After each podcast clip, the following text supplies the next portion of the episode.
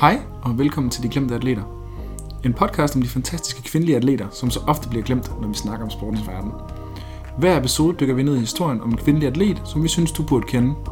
Deres bedrifter, deres forhindringer og de forunderlige veje, som deres liv så ofte tager. Mit navn det er Jesper, Og jeg er Trine. og vi er dine værter.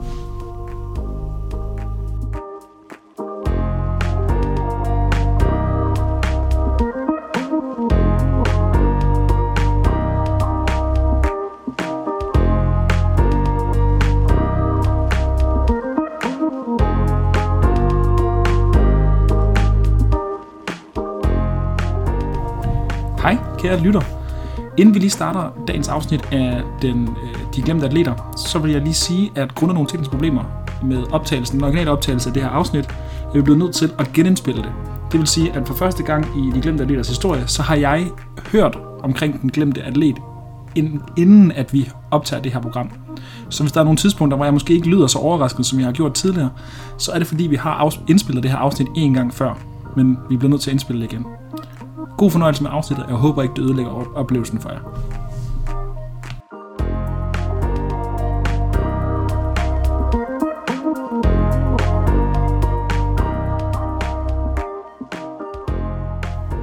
God dag og velkommen til endnu et afsnit af De Glemte Atleter.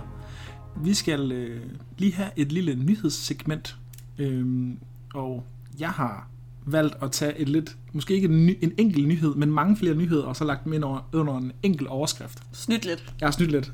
Øhm, det jeg har gjort, det er, at jeg har øh, samlet det, at øh, jeg synes, at vi som danskere klarer os rigtig godt i den internationale verden lige nu. Øhm, til at starte af med, så vil jeg sige, at øh, Askren, Kasper Askren, han vinder simpelthen Flandern rundt som den første dansker siden 1997, og som den, bare den anden dansker nogensinde. Han har simpelthen cyklet sig til sejren. Han cykler sig til sejren. Øh, det er et snart 100 år gammelt øh, forårsklassiker, Flandern rundt, og er meget populært som værende et af de dem, man gerne vil vinde, fordi der er masser af prestige i. Okay, Og jeg må indrømme, jeg kender ikke så meget til cykling. Nej, og han har tidligere kommet nummer to, øh, og man har aldrig vundet, som bekendt ikke vundet før. Så det er kæmpestort for dansk cykling, og kæmpestort for Kasper Askren, som jo bekendt er fra Kolding, som vi også er. Sådan. Ikke er nødvendigvis kender ham, men øh, Nej. derfor kan vi stadig godt være stolte. Udover det, så er Pernille Harders Chelsea, de butter der ud af i Champions League og også i, i Ligaen. De klarer sig fremragende, Ja, det ligger nummer 1 i den engelske liga. præcis. Og hun har lige vundet årets danske fodboldspiller. Dem der fansene. som er blevet kåret af fansene, hvilket også er stort, fordi ja. Ja. det er jo en popularitetskonkurrence mere end det er så meget andet, og det er så en kvindelig fodboldspiller. Det er jo kæmpe stort. Men også velfortjent. Simpelthen fremragende. Og ikke mindst, så er der det danske herrelandshold, som i, i fodbold, der ruller der ud af med en 14-0 målscore i deres første tre VM-kvalifikationskampe. Det er jo så til det VM, som vi tidligere har brokket sagt om, de ikke skal tage tid de ikke skal, de ikke skal tage ned til, men øh, det er svært at boykotte et VM, inden at man har kvalificeret sig, fordi så er man jo ikke med uanset. Så vi siger, kvalificer jer, så I kan boykotte det. Præcis, det, det er det, jeg gerne vil. Det, det, er, det er det, det bedste scenarie i, mit, i mine øjne. Sådan. Og så til allersidst, så bevæger vi os over til e-sporten, som vi har dækket en lille smule før, fordi at jeg er lidt en e-sports øh, nørd, og kan godt lide at følge med derinde over. Ja.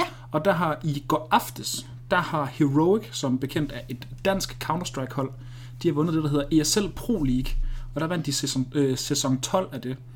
Og øh, det er ikke nok med, at det er fedt, at det er dansk hold, der vinder det, fordi det har Astralis også gjort Er før. det sådan lidt et verdensmesterskab, eller hvad vil du sammenligne det med? Nej, det er jo mere kaldt for eksempel en Grand Slam i Ah, tennis, for okay, eksempel. godt nok. Super. Øhm, og det er ikke nok med, at det er en stor præstation, at de vinder det.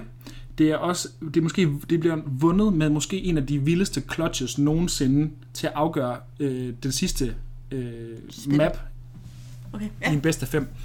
Og øh, det er den danske, han hedder Kasper Kadian, jeg kan ikke huske, hvad til efternavn, øh, men han bliver kaldt for Kadian, og han øh, med det, der hedder en sniper til allersidst, der dræber han fire, mens han er alene i live til, til sidst. Okay, og det, det, og ved, af- det kan jeg da høre lyder sådan, som en god præstation, selvom jeg ikke ved så meget om det. Og ikke nok, ikke nok med det, han starter ud med at knife den, den øh, allerførste af de fire, han slår ihjel. Går han lige, lige hen og dræber ham med en kniv, inden han begynder at skyde dem med sniper. Så det er... Hvis man ikke har set det endnu, så prøv at finde det på, øh, på Twitter. Jeg ved, at øh, det vist, ligger vist inde på Heroics egen Twitter-side, men det ser for vanvittigt ud. Selv hvis man ikke forstår sig på Counter-Strike, så er det et, øh, et fedt clutch, Det er ret godt klart. han ligesom hiver den hjem til sejren af det hele. Go Danmark. Så øh, Danmark, vi er for vilde lige nu. Og lad os håbe, vi bliver med det. Jeg kan elske at have den danske vinkel indover. Det kan man altid godt lige klare. Ja, ja. Og der, der er få ting, der gør så, så god, så glade, som hvis der er en dansker, der går bare til et eller andet. Ja, lige præcis. Det er nærmest lige meget hvad. Ja. Så er vi jo nået til min nyhed. Og det er også glæde. Øh, men det er igen surprise basketball. Det er den her gang, der i torsdags, der har WNBA, de har fået nye jerseys, nye spilletrøjer. Det er, kommer i tråd med, at øh, ligaen fylder 25 år i år. Og så har Nike simpelthen øh, designet nogle nye spilletrøjer, og de har fået, normalt så har de en udetrøje og en hjemmetrøje, men så for første gang har man også fået en tredje trøje, som øh, de kalder The Rebel Edition, som er sådan lidt en øh, blæret, vi, nu tager vi bare et vildt tema og prøver noget af. Ja. Øhm, så der var tre nye sæt tøj til hvert hold. En uh, Rebel Edition, en Heroine Edition og en Explorer Edition.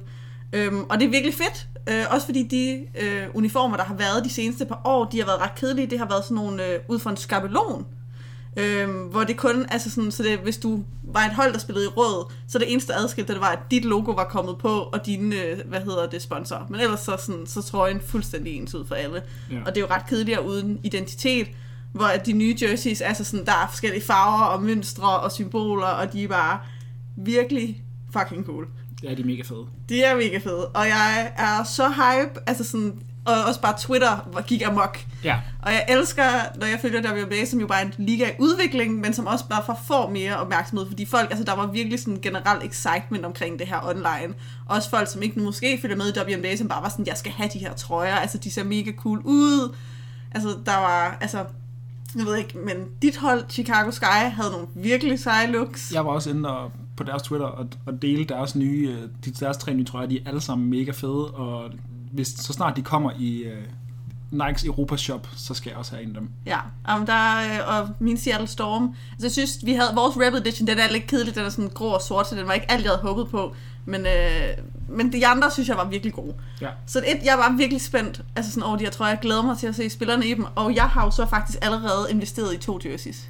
Ja, det så jeg godt. Ja, og det er jo fordi, ligesom du siger, jeg, øh, der var ikke, Nike har meget sjældent noget WNBA, i hvert fald her i Europa. Normalt alt, jeg skal købe sådan noget merch, er fra USA, og så Ja. bliver det jo sindssygt dyrt med sådan shipping og 12. Præcis. Men øh, jeg så online, at øh, der var nogle franskmænd, der havde tweetet om, at det var på den franske Nike Shop. Og så gik jeg ind på den danske Nike Shop, og jo, der var to WNBA jerseys. Der var øh, Aces Rebel Edition og New York Liberties Aces, øh, hvad hedder det, Rebel Edition. Kun to. Ja, Ingen andre, og ingen af de hold holder jeg med. nej. Men jeg købte dem.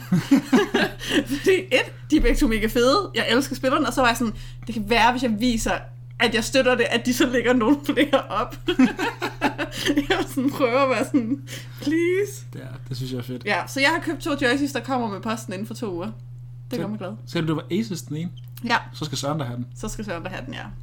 Det er vores lillebror, som holder med Aces. ja. Jeg tror ikke, han kan passe den i den størrelse, jeg bestilte dog. Nej, Men, øh, nej, han må købe sig selv. ja. Men jo, så det er dagens, øh, eller min afsnittets gode nyhed.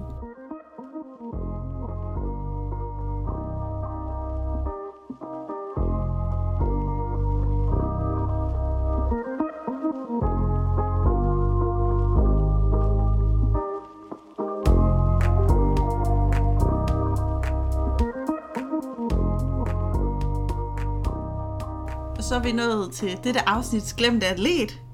Øhm, og jeg har glædet mig til at snakke med dem, og vi havde en rigtig god snak om det her sidste gang. Men det tænker jeg, vi får endnu en god gennemgang i den her historie. Ja, det tænker jeg Øh, også. og det er lidt på din hjemmebane den her gang. Ja. Fordi det er en sportsgren, som du øh, kender meget bedre end jeg. Det Mhm. er skak, vi skal bevæge os ud i. Det handler om Judith Polgar, som anses for at være den bedste kvindelige skakspiller nogensinde, som Ja. vi skal snakke om. Mm-hmm. Og jeg tænker, vi øh, som altid dykker lidt tilbage i tiden først. Judith, hun er født den 23. juli i 1976 i Budapest, Ungarn. Og hun havde øh, mildest talt en meget speciel barndom, Ja. som jeg lige kommer til at bruge lidt tid på at dykke ned i, inden vi går videre. Mm-hmm. Det er sådan, at hendes far, øh, Laszlo Polgar, han var psykolog, og han forskede i genier og høj intelligens.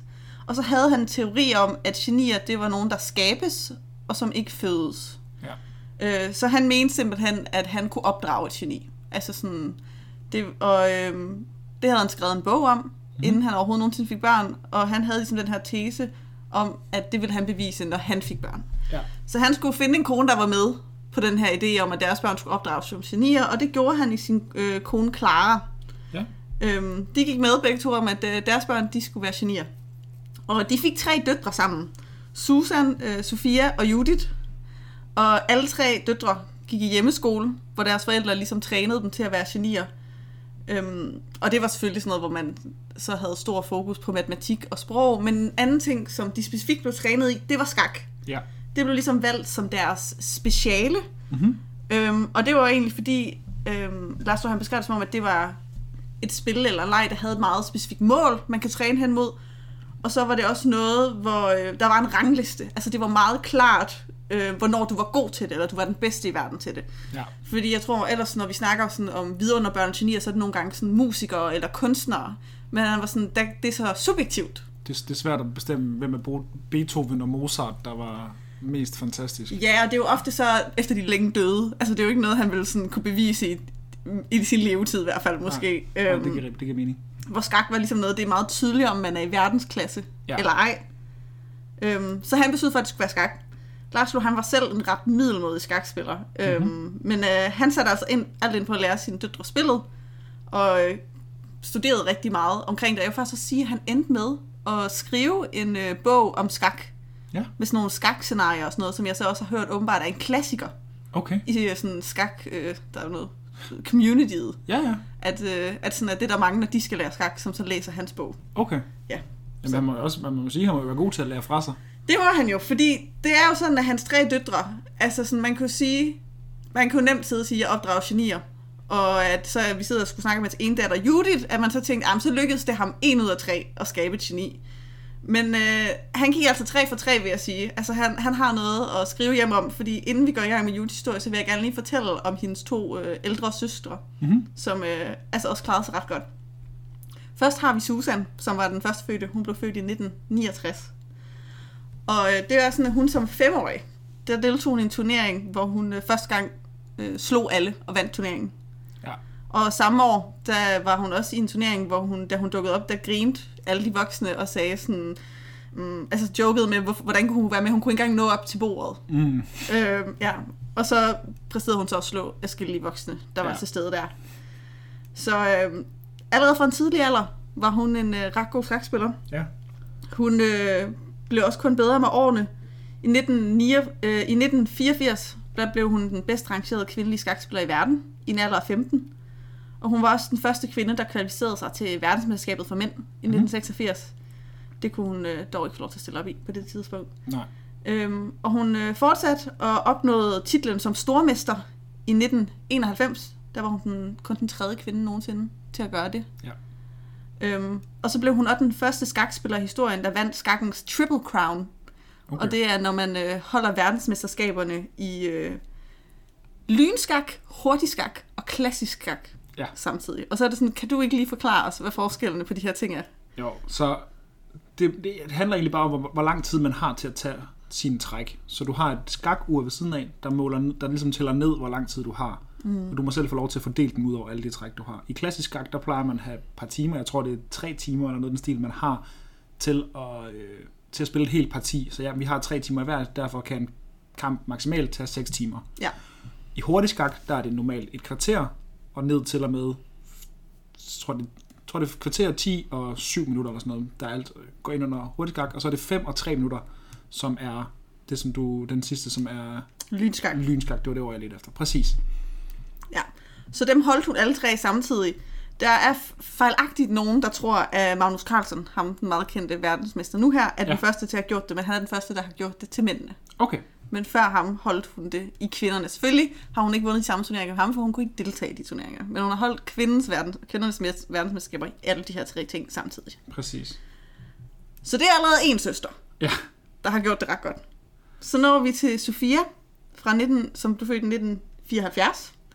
Og øh, hun blev den 6. bedste kvindelige skakspiller i verden, mens hun spillede. Ret godt klaret. Mm-hmm. Men det hun især er kendt for, det er øh, en turnering, som bliver kaldt The Sack of Rome. Plyndringen af Rom. Det er Ja. et ret cool navn. Ja, ja. Øhm, det er simpelthen i 1989, der var der en åben turnering i Rom, Mm-hmm. øh, der blev af- afholdt, hvor øh, alle Ruslands sådan, top stormester, altså voksne mænd, De dukkede op. Det var dengang, der var sådan en kold krig mellem øh, Rusland og øh, USA, især i skak, om hvem der var de bedste til det. Ja. Og de deltog ikke altid i de samme turneringer, eller udelukkede hinanden for at spille i Rusland. Og sådan. Så når der var en åben turnering i Rom, så var det ligesom en mulighed for at dukke op. Ja. Og der tænkte de, at de ligesom Rusland skulle dukke op og manifestere, at øh, vi er de bedste i verden. Ja. Øh, men der kom øh, lille Sofia, som var øh, 14 år på det her tidspunkt. I den her åbne turnering, der fejrer hun dem alle sammen med vejen og vinder med en score på 8,5 ud af 9. Ja. Og hun slår øh, 4 ud af 5 stormestre og får en øh, Elios-score på 2.900. Og nu tænker jeg, kan du ikke lige forklare for vores lyttere, som ikke ved, hvad det her er? Hvad, hvad betyder det, når jeg siger 9,5 ud af, eller 8,5 ud af 9 og en Elios-score? Hvad, hvad er det? Ja, så det her med, at man får øh, et, en skakkamp, der kan man få et point. Hvis man vinder den. Hvis man vinder den. Hvis man spiller uafgjort, så får begge parter et halvt point. Så det der er, det er, at i skak, det er et spil, som er lavet til øh, med meget små fordele. Du skal ligesom begå en fejl, før den ene mand eller kvinde kan vinde. Så det vil sige, at hvis du spiller et perfekt spil, begge parter, så ender spillet i uafgjort. Det vil sige, så når to verdens bedste spillere gør det, så er der ret stor sandsynlighed for, at de spiller uafgjort. De spiller ofte uafgjort i de helt store turneringer, fordi det er to ja, nærmest perfekte skakspillere, der spiller mod hinanden, der begår meget få fejl, så der er mange uafgjorte. Derfor 8,5 ud af 9 i så stor en turnering, det er meget, meget sjældent og fantastisk også at kunne klare det. Derved at få en ELO-score på 2900 for en turnering er også fremragende, fordi at du skal rangeres, tror det over 2500 for at få det, der hedder en stormestertitel, og de bedste rangerede i verden øh, set på deres øh, ELO-score over tid. Over tid. De, de ligger omkring de der 2700 og ja, 80, 90 og ting og sager. Præcis. Så det at få en ELO-score for en enkelt turnering, hvilket så godt nok kun er for en turnering, men stadigvæk, at få den helt op på 2900, det er exceptionelt. Det er det også, fordi jeg kan sige her, at øh, eksperter, skakeksperter i dag, vurderer Sofias præstation i den her turnering som en af de fem bedste nogensinde i skakhistorien. Og så er det så en 15-årig pige. Ja, 14-årig. 14-årig pige. 14-årig pige, der dukker op, og så bare fejrer alle humor og laver så fantastisk en manøvre. Det er fremragende. De det, er det fremragende. Det er også lidt cool som 14-årig. Kunne have sådan en legacy, der, at det hedder The Sack of Rome. Ja, det er fremragende jo. at du dukkede bare op og fejrede det af. Men ja. Fuldstændig. Så det vil sige, at hun ud af de her ni kampe, hun har vundet, eller spillet der, hun vundet otte af dem og stået en uafgjort. Ja. Okay, godt nok. Vi kommer tilbage med flere gange med de her tal, så det gør, at vi lige får etableret, hvad det betyder. Ja. Men det var simpelthen Sofia og Susan, hendes to øh, ældre søstre. Ret godt gået for Laszlo allerede, inden vi overhovedet har Judith, som jeg nu skal til, altså allerede har sagt, er den bedste kvindelige skakspiller nogensinde. Ja. Så hun kommer jo til at, spoiler jo, overgå sine storsøstre. øhm, men så kom vi så der til Judith, som var, jo som sagt, så blev født i 1976. Det, hun har sagt, det virkede meget naturligt for hende at begynde at spille skak. Øh, fordi det gjorde hendes to ældre søstre allerede. Mm-hmm. Så vil man jo gerne være som dem. Ja, selvfølgelig. Og hun sagde, øh, folk er jo altid meget skeptiske og meget nysgerrige omkring det her såkaldte eksperiment, som hendes far har sat op. Og jeg tror, mange er sådan lidt af det, øh, den der klassiske børn, der er blevet presset til noget af sindssyge forældre. Ja. Men øh, de her søstre har faktisk ikke andet end gode ting at sige om deres barndom. Nej. Altså vil jeg sige, de, øh, hun sagde, at de ofte, dengang de var så små, blev lært i det, som om det var en leg. Ja. Altså sådan, det var ikke lektier eller noget, de blev tvunget til. Det var noget, som de syntes var rigtig sjovt, og så var det først senere, at det egentlig blev en sport eller noget, man konkurrerede i. Ja. Øhm, så jeg sidder selv, mig da jeg læste det, sad sådan og tænkte, åh, det lyder godt nok barskt. Men øh, de har kun gode ting at sige om det. Okay, det er da godt. Og da hun var helt lille, der blev hun faktisk også trænet af sin sto- store søster Susan i mange år, fordi hendes far jo ikke længere sådan kunne følge med. jeg, var, jeg var egentlig faktisk ikke god nok. jeg var faktisk ikke god nok. Så i en allerede meget ung alder, der tog storesøstrene øh, træningen af Judith. Fordi hun slog sin, skak, øh, sin far i skak allerede første gang som femårig. Så, ja. så var det sådan, you're out of the picture. Ja, lige præcis. Og det var også sådan, at hun som femårig også slog en familieven, uden at kigge på brættet, eller det man sådan vil kalde med bind for øjnene i skak. Ja. Øhm, og det, vil du ikke også lige forklare, hvordan det er, man spiller det? Jo, men det er jo fordi, at i skak, der er der jo et bræt, hvor hvert felt har et navn. Det vil sige, i horisontalt, der har alle, navn, alle brik, hvad hedder det, felterne, de har et bogstav, og vertikalt, der har de et tal. Så hvert øh, felt har så et bogstav og et tal associeret med sig. Så det vil sige, at hvis du skal finde et sted på brættet, så er der noget, der hedder A1, det er nede i venstre hjørne, og A8 er så helt op i øverste venstre hjørne, hvis det ja. giver mening. Ja. Og så får det ligesom fordelt derud.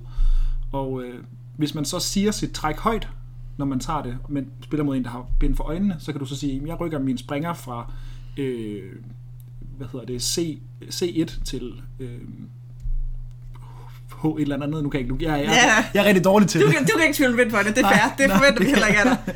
Og så, hvad hedder det, på den, på den vis, så, så kan hun så huske hele brættet i hovedet, både sin egen brækker og modstanderens brækker, og så spille uden at kunne se brættet, ved bare at høre trækkene, der bliver taget. Ja. Og det er, øh, når man kommer op på et vist niveau, jamen så er det der, hvor man kan begynde at, at kunne det. Det er der mange af stormesterne, der kan. Ja. At kunne det i, i så ung en alder, det er rigtig imponerende. Ja, det må man sige. Øhm, jeg synes også, det er lidt sjovt, fordi alt det her, der sidder jeg og var sådan, uh, wow. Men faktisk, når familien snakker om Judith som barn, så beskriver de hende faktisk som en late bloomer i skak i forhold til sine søstre.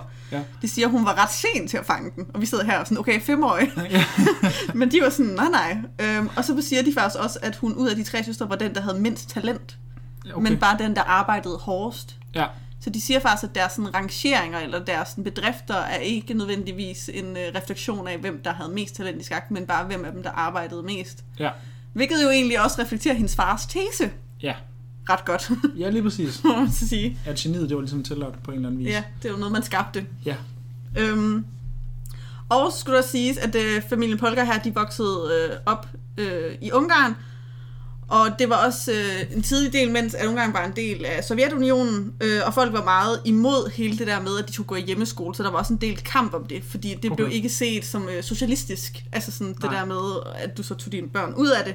Ja. Så øh, La- Lars han skulle kæmpe ret meget for at få lov til det. Okay. Øhm, og jeg tror også, noget af det var bundet, eller jeg ved, noget af det var bundet op på, at familien også var jødisk, så Ja. de, øh, der var også, de oplevede også en del antisemitisme, altså Okay. sådan, og havde det generelt ret svært, Okay. øh, da de var små. Judith har fortalt, at hun fik sådan breve og sådan nogle ting, hvor der blev skrevet grimme ting om hendes familie. Okay. Så Det er ikke fedt i så, så ung en alder. nej, det er ikke fedt nogensinde, men det er ret, ret voldsomt at skulle opleve så ung en alder. Ja, men altså præcis. sådan, Ja, præcis. Ikke fordi jeg, er jeg er nej, nej. bi- billigere antisemitisme, når man lige når en vis alder. Nej, præcis. øhm, men ja, men bare sådan at sige, altså sådan, der, der var flere ting, der var svært. Og de skulle kæmpe ret meget for at gøre tingene på deres måde. Ja, netop. Øhm, og så går vi så i gang med det, der er Judiths karriere. Og Okay. det er jo sådan lidt mærkeligt, fordi der, normalt så er vi sådan, i de andre afsnit, så er vi sådan, så var hun 18 eller 14, så er vi- nu er jeg sådan, da hun var 6. Ja. så er jeg sådan et år senere, end det jeg fortalte om før. så vi, vi starter tidligt, men jeg vil så sige, det gør de ofte i skak. Det er ikke unormalt, at der findes de her chess prodigies, der er meget, meget unge, mens de er ret, hvor de allerede begynder at være rigtig gode. Ja, præcis. Altså sådan, vidunderbørn er, er ikke, så, altså sådan, ikke helt unormale, men Judith, som vi kommer ind på, var også på mange måder stadigvæk ret speciel. Ja. Men øh, i 1982, da Judith hun er 6 år, begynder hun at spille turneringer. Mm-hmm. Og i 1985, øh, da hun er 9 år, der er hendes rating hos den ungarske skakfederation på 2080. Sådan den der ELO-rating. Ja. Og som vi så snakkede om tidligere, at når du er de bedste i verden, så er du måske på sådan to- 2800, deromkring plus Ja. minus. Altså sådan, Præcis. så piker du. Ja, jeg tror her, den, den højeste, der nogensinde er, som Magnus Carlsen har haft, den er på 2882. Ja. Sådan over tid. Ja. Og det er det, der er forskel, for du kan også få den score baseret på en enkelt turnering, Mhm. som hendes søster jo gjorde, men det her, det er simpelthen den, hun har over et stykke tid. Ja. Det er ret vildt at have sådan en år. Det er rigtig godt. Ja, og hun sagde, at hun spillede ofte, med, som vi sagde, med bind for øjnene mod øh, skakmestre i Ungarn, hvor hun så sådan, og spillede mod flere Mhm. på en gang, hvor de sådan sad rundt i sådan en hestesko, hvor hun så gik fra bræt til bræt med ryggen til, Ja. og bare udmanøvrerede de her skakmestre, og hun sagde også ofte, at hun synes, det gik lidt for langsomt, at de skulle have kortere tid på uret, fordi hun kedede sig. Det er også træls, hvis man går en helt hestsko rundt, og så er det, når man når rundt til enden igen, så har han stadig ikke taget sit træk endnu. Ja. Altså, tager sig der Falder sammen. sammen, ja. øhm, og det var også her, der, i 1985, der var ni, at øh, hun spiller øh, i sin første internationale turnering. Ja. Hun stiller op i US Open i, øh, hvad hedder det, det der er turneringen for ikke-rated spillere. Mhm. Så folk, som ikke har sådan en øh, LO-score på sådan, hvad skal man sige, officielt. Ja. Så øh, hun stiller op der og vinder Ja. i en alder af 9 år. Ret godt klaret. Hun får også rigtig stor opmærksomhed. Jeg tænker, det er ret øh, et spektakel, at der sidder så ung en pige der til sådan en turnering. Hun siger, hun oplever, at der er mange stormestre. Altså de, de bedste, der er med i den rigtige turnering, som sådan kommer forbi, Ja. når hun sidder og spiller, og så sådan lige står og lurer. Ja, men det, er, det er altid fedt, når der er en, der er så ung, der er så imponerende. Ja.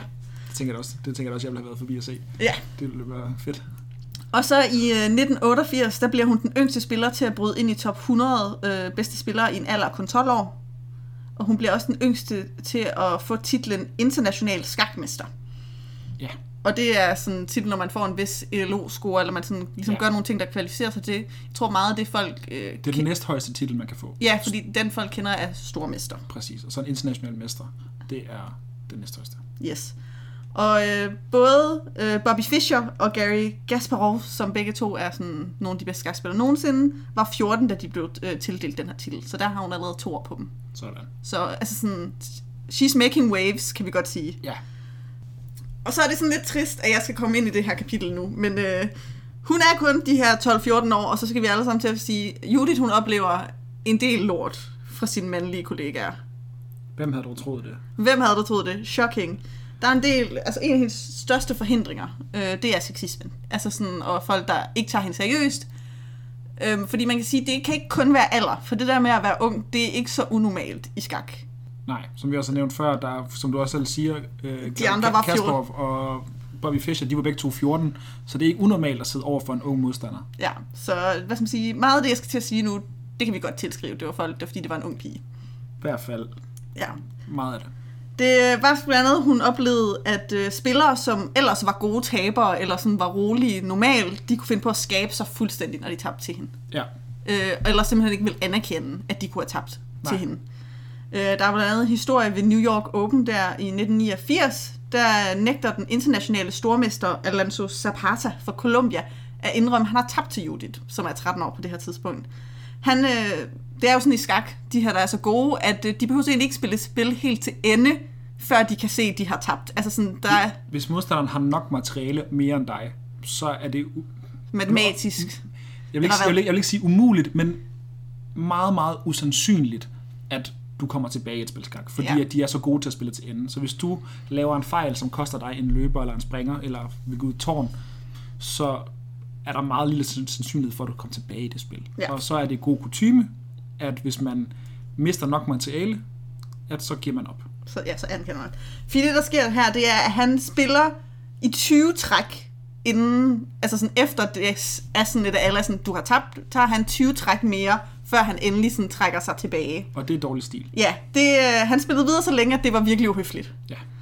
Øhm, og det er også efter det her uundgåelige nederlag, som der jo ligesom så kom, øh, der sad han også virkelig længe ved bordet sådan med hovedet i hænderne, øh, og kunne sådan simpelthen ikke gå derfra. Hmm. Så ja, Me- meget dramatisk. Og sådan nogle scener var ikke unormale øh, Nej. for Judith. Øhm, det andet, som også var her i 1990, der blev sagt, øh, da Judith hun er 14 år, der er Nigel Short, som er en stormester. Øh, han siger, før Polgars, eller Polgar-familien kom, var det almi- almindeligt antaget af mænd, at kvinder ikke kunne spille spillet, altså skak. Ja. Øhm, og, så sådan, og så tænker man, ej hvor fint, du ved, sådan, da han siger, at de har, du ved, bevist noget, men så siger han så, Short, var, altså sådan, Short er stadig skeptisk over for, hvor succesrige kvinder kan være ved skak. Fordi så siger han, du bliver nød, nødt til at forstå, at ingen kvinder er opdraget under omstændighederne tilsvarende polker. Men praktisk talt, ingen mand har heller. Eller er heller. Det giver jo ikke nogen mening. Nej, det gør det ikke rigtigt. Fordi, at, altså, så, hvorfor så gør man så ikke bare det ved mændene?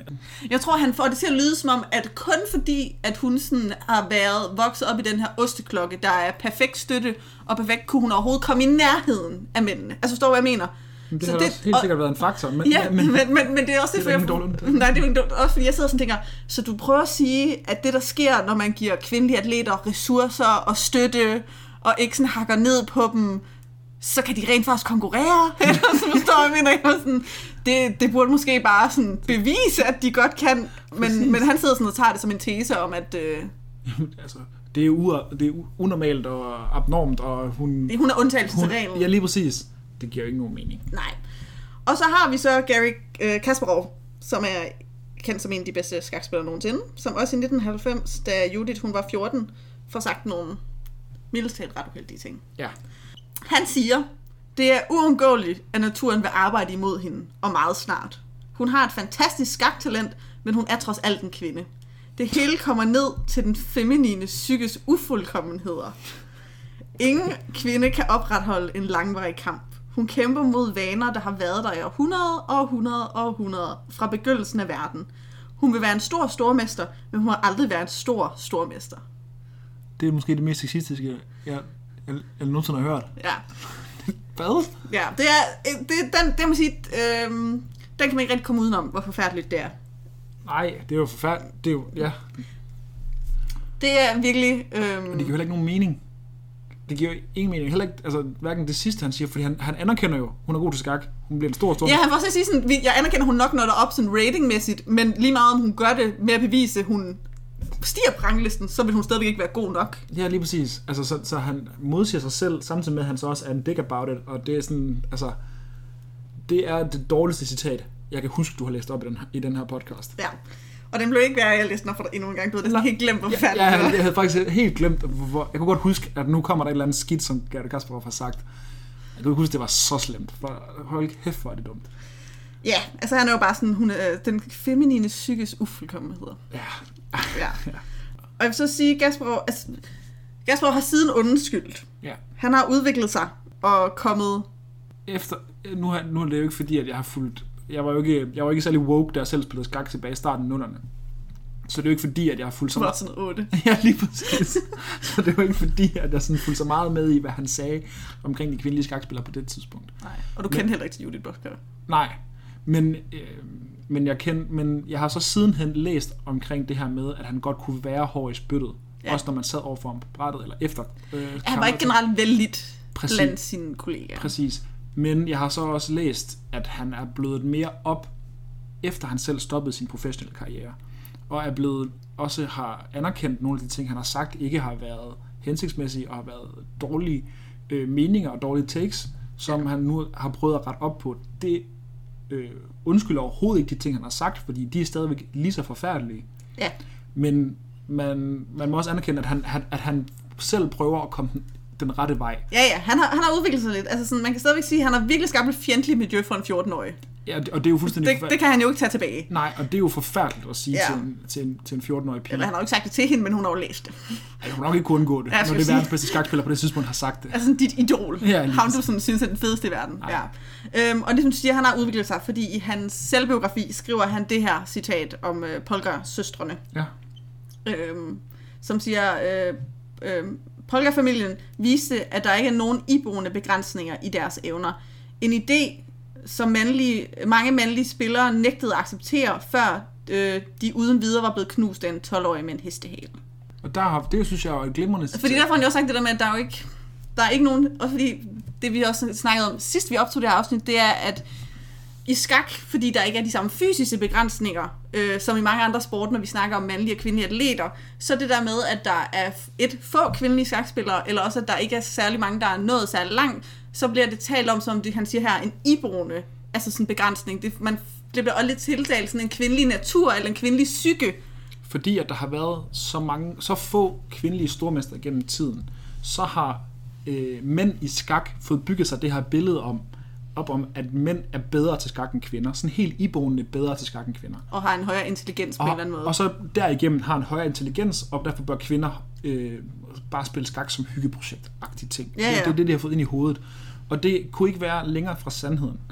Det som, øh, jeg har læst en artikel for nogle øh, øh, måneder siden, så jeg kan, kan den ikke helt, fordi jeg har faktisk været så dum ikke at finde den op, øh, siden sidst vi øh, Optog optog. Det kunne jeg jo godt have gjort. Det Det, har jeg ikke, så det er stadig fra ryggraden, som jeg også gjorde sidst. Men det er sådan, at hvis du tager en helt øh, parade, eller hvis vi tager, så har 1000 kvinder, der spiller skak, Ja. og 1000 mænd, der spiller skak, så kommer deres normalfordeling af, hvor gode de er til skak, til at være nærmest ens. Det vil sige, at der kommer til at være nogen, der er dårlige, der kommer til at være en masse, der er middelmådige, og så kommer der til at være nogen, der er gode. Ja. De kommer til at ligge sådan nogenlunde lige fordelt, begge to hen Ja. over hinanden. Det er, hvis du tager et udsnit. Ja. Hvis du så tager hen over alle, der spiller skak, Ja.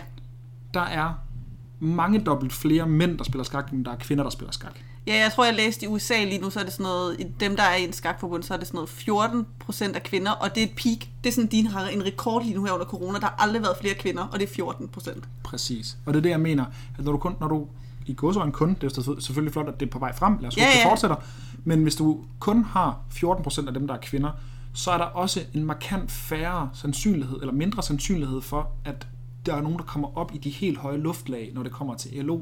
Ja. Fordi at den kommer altid til, eller næsten altid til, at normalt fordele sig, når du har en større mængde af skakspillere, eller inden for alle sportsgrene. Ja, ja, Der, kom, der kommer det det her til med, at der er masser, der, Der er ligger, middelmådige. der er middelmådige. Jeg er middelmådig til skak, selvom jeg rigtig gerne vil være rigtig god til det. Det er jeg ikke. Men jeg vil gerne være bedre, og så kommer det også til at være, at der er mange, der ligger i det der midterfelt. Så når du så har så lille en portion af kvinder, der, mm. øh, er, hvad hedder det, der spiller skak, jamen så kommer dem, der er gode, også til at være øh, meget, meget mindre. Og derfor har de også svært ved at nå længere, Ja, fordi at der er færre at tage af, helt sikkert. til ligesom at skulle nå til de helt høje luftlag. Helt sikkert. Så det er simpelthen en mængde, men hvis du får flere kvindelige skakspillere ind, jamen så kommer du til at rykke på den her normalfordeling, således at der er flere i enderne, der kan nå rigtig langt. Også nogle, der kan være rigtig dårlige, men det er der også med herrerne. Jeg vil våge at påstå, at der også er rigtig mange ja, ja. rigtig dårlige skakspillere, der er her. Og det, sådan kommer det simpelthen bare til at lægge sig, fordi det er sådan, at vi er som, øh, Sådan ren natur. Eller sådan. ren natur, at der er nogen, der gerne vil lægge en masse tid i det, så bliver de rigtig gode, og der er nogen, der lægger ikke så meget tid i det, og så bliver de rigtig middelmåde. Og jeg vil også sige, fordi det var også noget, vi snakkede om rigtig meget i sidste afsnit. Præcis. Det var, eller sidste gang vi optog, ja. det var hele den her tese om med skak, eller interessante med mandlige og kvindelige skakspillere.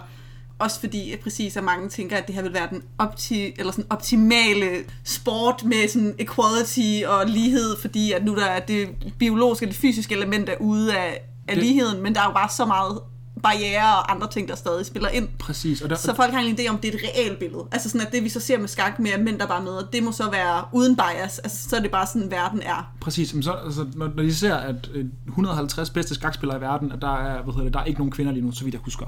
Og, det, og så, så får man et, billede af det, og så ser man, ej, mænd må bare være så meget bedre til skak end kvinder. Ja. Og ergo så må de være, have højere intelligens. Det er bare en, en kæmpe dårlig tese, som overhovedet ikke holder, når du kigger på data. Og det var så ikke for det, du fortalte, for du fortalte mig jo det her sidst, og så havde jeg jo samtidig også selv hævet noget forskning frem, for Ja. jeg havde nemlig også selv tænkt over det her. Hvor det Ja. også en af grundene til, at jeg havde valgt Judith og valgt skak, fordi jeg synes, det er interessant. Ja. Det er også, jeg fandt den her øh, forskningsartikel fra 2009, som også er en analyse af skakspillere i Tyskland, Mhm. mm-hmm. hvor der er øh, 120.000 spillere med et forhold på øh, 16 til 1 mellem mandlige og kvindelige skakspillere, Præcis. hvor de også ligesom havde forsket ned i det her, og der kom de frem til, at 96% af forskellen i evne mellem køn kunne forklares ud fra det faktum, og nu citerer jeg så bare lige, at ekstreme værdier fra en stor stikprøvestørrelse sandsynligvis vil være langt større end dem fra en lille stikprøveforståelse. Og det er jo sådan med andre ord, det du sagde, mm. det der med, at hvis der er flere mænd repræsenteret ved verdensmesterskaberne, eller bare generelt, når man spiller skak, mm. øh, så er det fordi, at flere mænd spiller skak. Præcis. Altså sådan, hvilket så igen betyder, at et højere antal vil nå et højt færdighedsniveau. Præcis. Så det er bare sådan, de siger egentlig, at hvis vi uddelte den, så vil 96% af sådan forskellene i skak Mm-hmm. forsvinde. Eller sådan i, hvad skal man sige. Ja, ja. Så ja, det var i hvert fald, når vi lige snakkede om øh, Kasparov og øh, Judith og alt det her, den feminine psyke og sådan noget, så var det måske godt lige at få, få manet det til jorden. Det synes jeg er meget, meget vigtigt, fordi der er garanteret også nogen øh, med høretelefonerne på, der hører det herude, at, at jeg har garanteret undret sig over, at hvordan kan det være, at der ikke er flere kvinder, der har ansigt af skak. Præcis. Det er simpelthen årsagen til, at der er ikke nok, der spiller det. Ja, Så kom ud og sæt jer ved brættene. Det er jo en sjov sport. så godt, godt nok. Jeg væver lige. Jeg skal sidde bare der. Ja. Nå, tilbage til historien, fordi øh, Ja. Judith, hun er jo stadigvæk kun øh, mellem 12 og 14 her. Og der vinder hun også øh, drengenes verdensmesterskaber i skak begge gange, da hun er 12 og 14 i den aldersgruppe. Og så når vi også der til 1988, som, hvor hun er 12, øh, hvor hun også sammen med sine søstre øh, vinder den, der er den olympiske guldmedalje. Og det er fordi, der er noget, der hedder skak-olympiaden, Ja. øh, som sådan, ja, er skak-OL, I guess. Mm-hmm. Øh, stiller hun op med det nationale øh, kvinde, eller ungarske kvindelandshold. Ja. Øhm, og vinder guldmedaljen for første gang i Ungarns skakhistorie for kvinderne, og Mhm. også en individuel guldmedalje. Polka-søsterne havde dog prøvet at stille op i herreturneringen. Det måtte de ikke. Øh, det internationale skakforbund sagde, at de skulle spille øh, mod kvinder i en holdturnering. Mm. Og to år senere, i 1990, så gentager de succesen, med, hvor de endnu en gang vinder øh, guldmedaljen. Og det bliver så også i 1990 den sidste gang, at Judith hun øh, spiller i en turnering kun for kvinder. Ja. I en alder af, ja, af 14 år. Og det synes jeg jo egentlig selv er ret interessant, fordi det er sådan, at Polka-familien, de er imod turneringer kun for kvinder. Ja. Øhm, de er simpelthen ikke glade for dem, og, og øh, der i deres unge år spillede de dem meget sjældent, og Judith holdt sig helt op med det. hvor nogle af hendes søstre holdt med det en periode, gjorde det så igen, da de var ældre. Men øh, Laszlo, hendes far, han siger om det her, at segregation øh, opretter u- uligheden i ydeevne mellem mænd og kvinder. Øh, og han mente så også, at kvinderne i de her turneringer på derværende tidspunkt ikke var gode nok til at kunne konkurrere med hans døtre. Ja. Og det satte ham også, øh, Polka-familien og Laszlo og hans øh, døtre, i problemer med den datidens ungarske skakforbund, fordi deres politik var, at kvinder skulle spille øh, i turneringer kun for kvinder. Ja. Og det var også noget, at øh, hendes ældre søster Susan især kæmpede med, øh, da hun jo var den ældste og var den første, der kom ind i alt det her Ja. øh, byråkrati, fordi hun øh, prøvede at spille i nogle mænds turneringer og blev så også nægtet nogle gange. Mm-hmm. Og jeg synes egentlig, det er ret interessant det her, fordi øh, jeg synes, det er kompliceret. Fordi på den ene side kan man jo godt forstå den her med segregationen, at der på mange måder i skak, så ender der med at være verdensmesterskabet, hedder det, og så verdensmesterskabet for kvinder. Øh, og der kan man jo godt sådan tænke, at det virker sådan lidt som om, at øh, turneringer eller præmier for kvinder bliver sådan lidt en anden rangs, eller sådan en, øh, en trøstepræmie, tror jeg, at det var det, at de nogle gange, øh, Polka-familien så det som. Ja. Øh, sådan lidt uværdigt. Ja. Øhm, og det er også noget, Judith stadigvæk mener. Jeg fandt den her... Kl- Jeg vil bare sige, at- men sprog er jo også vigtigt. Så når du, når du navngiver noget verdensmesterskabet, og du navngiver noget andet verdensmesterskabet for kvinder, ja, ja. Så deler du det ene op, men deler ikke det andet op. Ja, Jamen, jeg er enig med dig, for jeg har også langt talt om, at man jo for eksempel ofte kan, altså så hedder det NBA, som er jo bare National Basketball Association, og så hedder det WNBA, Women's, altså sådan, så det ene er basketball, og det andet er kvinders basketball. Præcis. Så bliver der sådan en Amelie om, at det ene er centrum, eller det normale, Ja, og det andet bliver sådan en, ja, secondary. ja lige præcis. Og det, og, det, og det er også bare det, jeg vil sige, at jamen, sprog betyder noget. Så, Ja. når, så når du kalder det ene for verdensmesterskabet, og du alle kalder det andet for verdensmesterskabet for kvinder, jamen, så bliver der også en forskel. Ja, så det er også det, jeg, jeg er sådan, jeg, jeg kan godt forstå hende, og mange af hendes argumenter. Ja. Øh, fordi hun skriver så også en klumme i, 19, i 2019, jeg fandt, hvor hun siger det der med, at for at skulle blive bedre, skal man spille mod de bedste. Og hun siger så også, hun siger, at man må anerkende, at, kvin- at niveauet blandt kvinder er ikke særlig højt, så hun var ligesom også begrænset af det.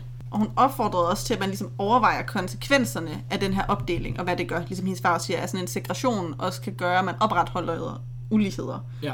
Øh, men samtidig så anerkender hun også, at hvad skal man sige, det at have turneringer og et verdensmesterskab for kvinder er også med til at skabe muligheder, og også at skabe kvindelige rollemodeller, som ellers er meget svære at få øje på ellers. Ja. Og det er også derfor, jeg har det meget kompliceret med det, fordi jeg undersøgte det også lidt, efter jeg læste, at det var deres, altså Polka-familiens standpunkt. Mm-hmm. Øhm, og så fandt jeg så også nogen, der havde skrevet om det, hvor de så sagde, at de her turneringer i skak, hvor der ligesom er kvindernes verdensmesterskaber, og også mange turneringer kun for kvinder, de er med til især at hjælpe altså sådan de kvinder, de unge kvinder, der deltager med at få ekstra opmærksomhed i medierne, fordi ellers så vil de bare drukne i feltet, eller ofte man sige, blive ignoreret for mændene. Det gør også, at de har nemmere altså sådan ved at få økonomisk støtte, og det er også med at de at etablerer relationer med andre altså kvindelige spillere, som sådan deler deres fæl- fælles interesser, som de måske kan gøre med til at holde dem i skakken Ja. og fastholde dem. Og de siger så også, at de lande, hvor kvindekonkurrencer sådan eksperimentelt er blevet afskaffet, fordi man så prøvede sådan at sige, så fjerner vi dem bare og kun har ét, så faldt deltagelsen altså i de her blandede begivenheder. Okay. Øh, mens at resultaterne forbedres de steder, hvor der er blevet udviklet specifikke programmer rettet mod unge kvindelige spillere. Okay. Så det er jo sådan lidt, de er jo nødvendige nu. Mm. Eller forstår jeg, mener? Øhm, jeg, jeg kan godt forstå det, og jeg er også enig i det der, men det er også sådan... Øhm, det er jo det samme, fordi jeg tror, at nogle gange så snakker for eksempel, jeg så nogen, der snakkede om det med Oscars, eller sådan, du ved, skuespil, fordi det er jo lidt det samme. Så er de sådan, hvorfor har vi bedste mandlige og bedste kvindelige skuespillere? Du Ja. ved, kan de ikke bare konkurrere mod hinanden? Og så kan jeg også sidde sådan lidt og tænke som kvinde, ja, men så er jeg bare rigtig bekymret for, at der ikke er nogen kvinder, der bliver nomineret. Altså forstår hvad jeg mener? Ja. Fordi altså sådan, ja, det er rigtigt, men der er nogle gange det der, hvor man sådan lidt laver et rum for, at kvinder så... Meryl, Meryl Streep skal nok blive. ja, men syge skal nok blive noget. Men, men kan du så hvad jeg mener? Altså Ja, sådan, hvor, jeg, hvor jeg tror, det der med ideen om, at, at hvis... Øhm, det der med, at der er for nogle skal forskel på et engelsk ord, equality og så equity. Altså ja. sådan, hvor det der med, at bare for nogen, for nogen får det lige samme. At vi skaber en turnering, hvor alle har lige øh, vilkår. Mm-hmm. Men kvinder har bare brug for mere støtte i skakken lige nu. Så selv Ja. hvis du gav dem helt de samme lige vilkår som mændene, så vil kvinderne jo forsvinde. Ja. For du har brug for at udvikle dem. Altså de der 14 procent, de vil Ja, de, de vil forsvinde, fordi at så vil støtten til dem være for lave. øh, være for lav, og så vil der, så vil der ikke, ligesom ikke være noget grobund, eller hvad man Nej. kan sige. Og det er også og det, hendes storesøster Susan er enig med mig i.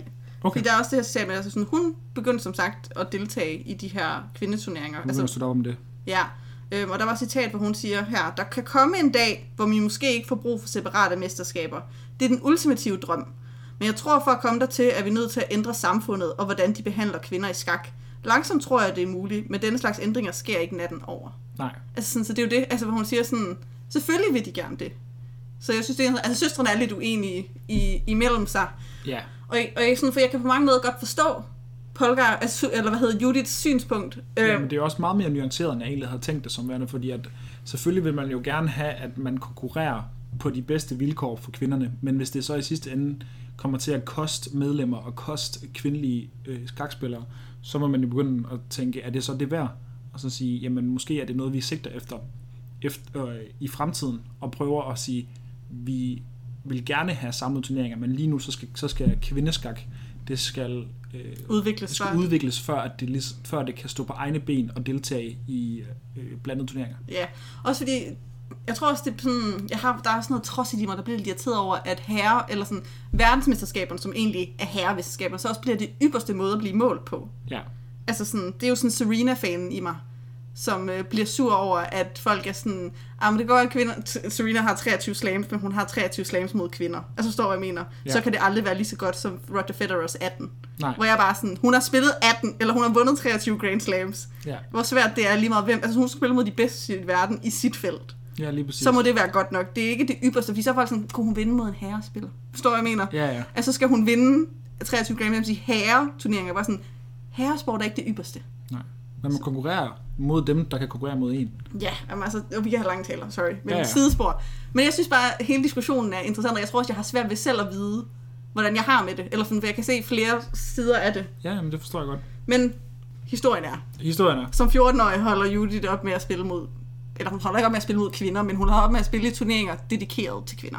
ja, så hun kan stadig godt møde en kvinde Ja, ja. i en mande, eller Ja, ja. I, en, i en blandet turnering. En blandet turnering. Præcis, Men hun holder op med at spille i turneringer, præcis. kun for kvinder. Ja, Øhm, og det er også så i 19, januar 1989, da hun stadig er 12 år, der får hun LO sådan score eller rating Mhm. mm-hmm. øhm, på 2.555, ja, hvilket gjorde hende til verdens nummer 55 i verden. ja, Og med 35 point gjorde hun overhalet øh, kvindernes verdensmester, øh, Maja Shibudaniste, som så gjorde, og så, så gjorde hende der i 1989 til verdens bedste kvindelige kværkspiller. ja. Noget, som hun øh, holdt ved i rigtig mange år, kan vi godt afsløre nu. øhm, og det er altså også lidt vildt som 12-årig. Ja, Og igen, hun får stor opmærksomhed. Altså, hun bliver allerede der på det her tidspunkt hyldet som en af tidspunktets sådan, største, eller skakkens største vidunderbørn. Så ikke bare sådan for kvinderne, men sådan ud af alle jo. Jamen, altså, altså, det er ikke mange, heller ikke af de øh, chess prodigies, som der, som der kommer frem en gang, øh, en gang imellem. Så det er stadig ikke tit, man ser en, der er 12 år gammel og ligger nummer 55 i verden. Det Nej. er, det er ikke hver dag, det kommer frem. Nej. Så det er stadig imponerende. Det er det. Hun klarer sig godt sådan uanset køn. Lige præcis. Og nu tænker jeg også, det var lidt interessant tidspunkt så lige at snakke om Judith, for Judith er så god, men hvordan er Judiths spillestil? Mhm. Øhm, fordi der har jeg så også kigget lidt. Øhm, og der skiller hun så også lidt ud. Ja, Øh, folk beskrev det som om, at der var en ret stor kontrast mellem øh, hendes fremtoning, når hun sad ved brættet, og hendes spillestil. ja, Fordi at hun var jo den her ofte meget lille pige i forhold til hendes modstandere, som var meget stille og rolig, og som tider virkede helt upåvirket. Altså de sagde nogle gange, virkede til, at hun bare sådan sad og lidt ud af luften, og måske nogle gange det sted kedede sig, kunne hun Ja. se ud som om. Og så citat fra en, en skakspiller, der har mødt den her, er, øh, sød lille brunhåret monster, som knuste dig. så, så hendes spillestil var ikke så stille og rolig. Nej. Øhm, hendes spillestil var utrolig aggressiv. ja. Det øh, betyder så, at hun ofte tog initiativer og opsøgte taktiske komplikationer. Ja. Ja. Og vil du prøve at forklare, hvad det betyder, hvis man i skak Ja. er aggressiv? Ja, altså, Hvordan er man det? jamen, øhm, igen, som vi allerede har været inde på, så når to skakmestre møder hinanden, så er der ret stor sandsynlighed for, at der bliver spillet uafgjort. Og det kan, man kan nemt spille til uafgjort, hvis begge skakmestre ikke spiller for at vinde. Fordi det kan være meget afgørende det her med, hvis man lige får et halvt halv point, mm. altså man får en uafgjort, eller om man mister det halve point. Det kan betyde meget for ens placering i en turnering. Og det er også det der med, som du forklarede mig sidst, det var, at skak, mange spil er spillet. Altså Ja. sådan der, eller sådan, man, altså man kender. Alt det der med et skakspil, det er jo, at man kan jo altid, man skriver ned alle træk, der bliver taget i skakspillet. Ja. Det gør man under skakspillet, så når jeg har taget et træk, så skriver jeg, hvad for en brik er rykket, og hvad for et felt er rykket til. Så alle skakspil ligesom bliver Dokumenteret. dokumenteret og skrevet ned og gemt, Ja. for så kan man tage dem op bagefter. Og så kan man sidde derhjemme ved sig selv på sit eget skakbord og slå det op, og så kan man sidde og spille nogle kendte spil, mm. fordi man har de forskellige brikker, hvor de bevæger sig hen.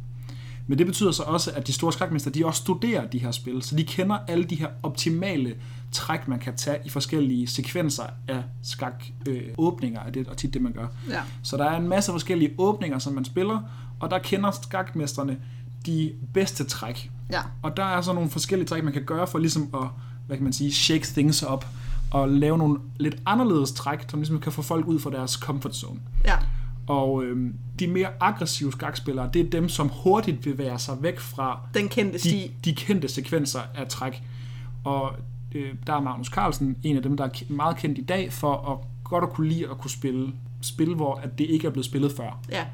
Øhm, så det er, hvad kan man sige, når man spiller aggressivt, så er det der, hvor man begynder at angribe, og man begynder at ryste op i, hvad det ligesom er det kendte skak. Ja. Og det er vel også en risiko. Altså sådan, Det er en kæmpe risiko, fordi at du, skal, du, du, du håber nu, eller hvad man kan sige, du tænker nu, at jeg forstår det her, den sekvens, vi bevæger os ind i, som ingen af os har prøvet at spille før, ja. den forstår jeg bedre end dig. Jeg kan regne ud, hvad de bedste træk er herfra. Ja. Og igen, som vi også snakket før, der skal jo ligesom en fejl til, før at man øh, Kan vinde. Før man kan vinde. Så du skal forvente også, at jeg ser noget, som du ikke ser. Ja. Jeg kan nu, jeg kan nu lave en sekvens, hvor at om fire træk, der kan jeg vinde din springer, eller vinde din, din løber, Ja. hvilket kan give mig en fordel. Ja. Og det skal jeg forvente, at du ikke ser.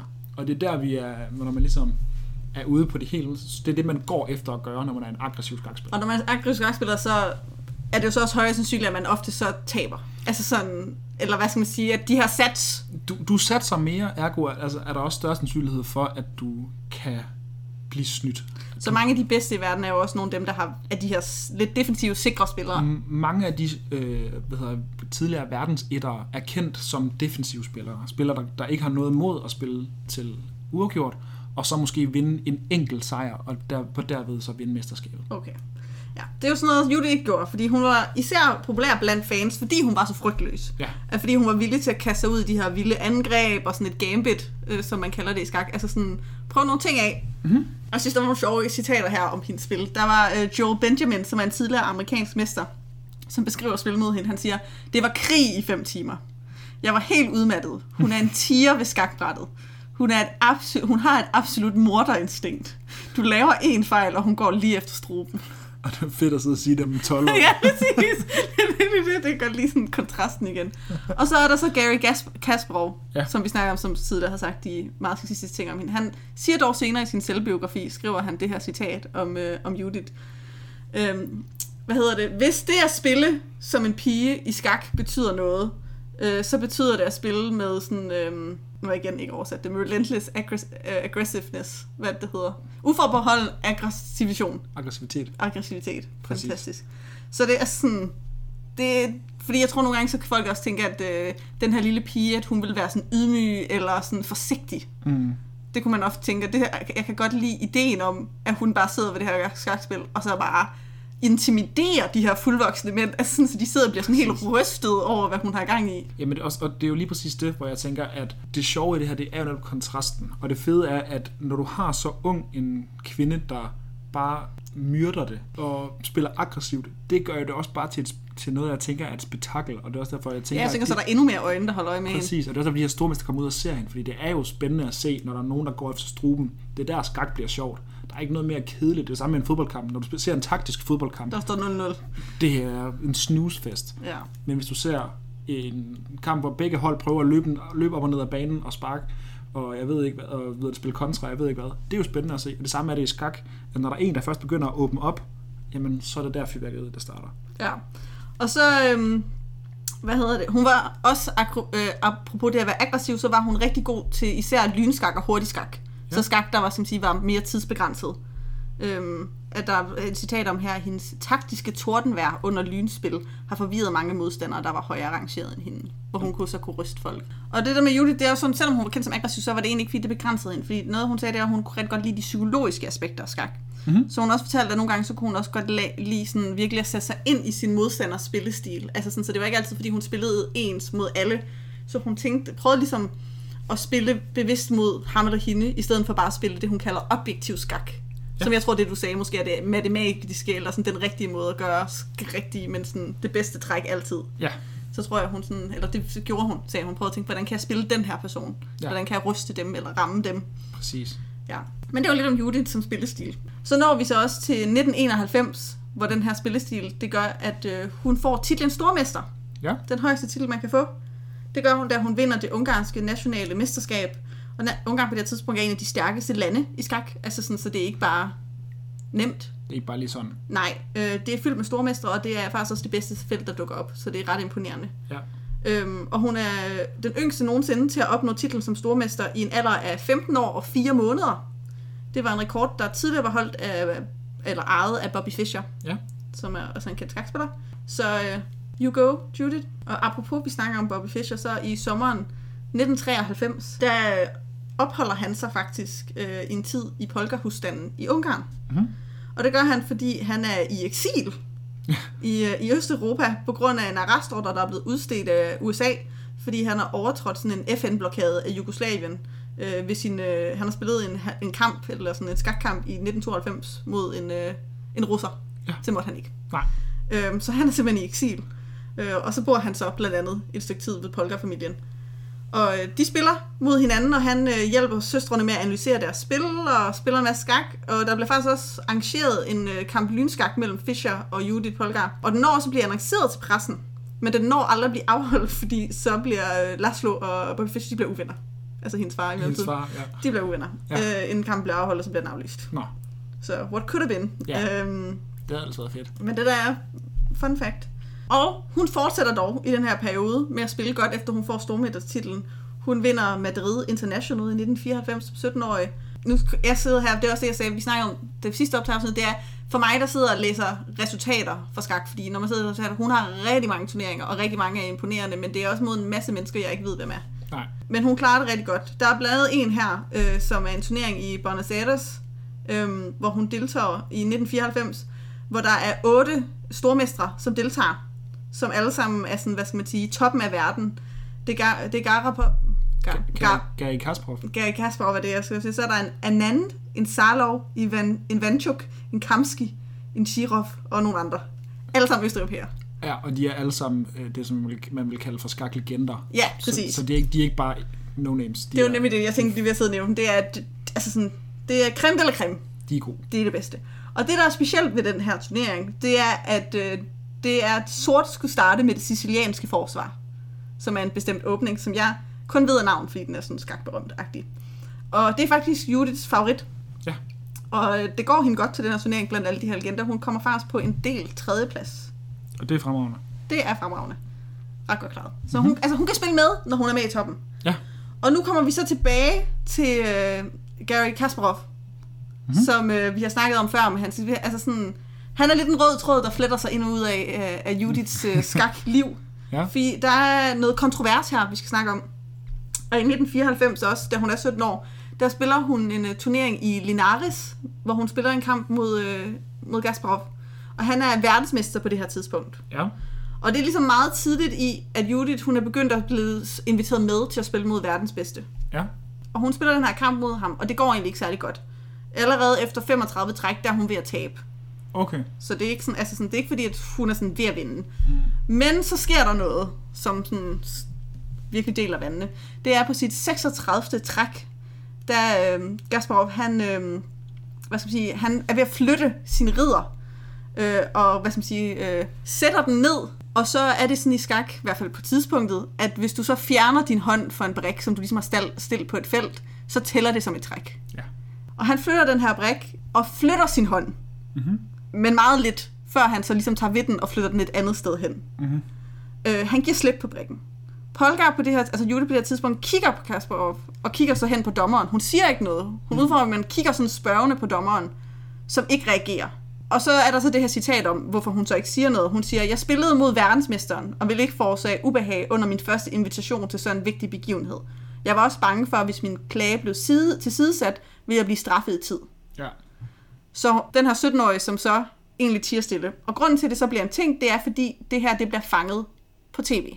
Så man kan faktisk se, at Ja. han flytter sin hånd. Der er et tv-hold, der filmer, som, som ligesom finder, at du, du kan se, at han fjerner sin hånd. Okay. Og det bliver ligesom så vist for sådan, altså det bliver en, en ting. De viser det turneringsdirektøren, øh, og er sådan, han burde jo diskes. Eller Ja. sådan, han har taget træk for meget, mm-hmm. som han så egentlig ikke har anerkendt.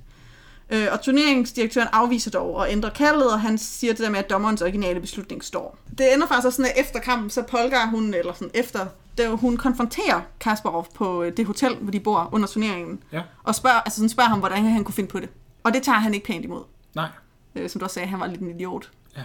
Øh, han siger det her om det senere. Altså sådan, det siger han, jeg synes, at en pige hendes alder burde blive undervist i nogle gode manerer, før hun siger sådan nogle ting. Og efterfølgende skulle han have været så vred, at han nægtede at tale til hende i tre år.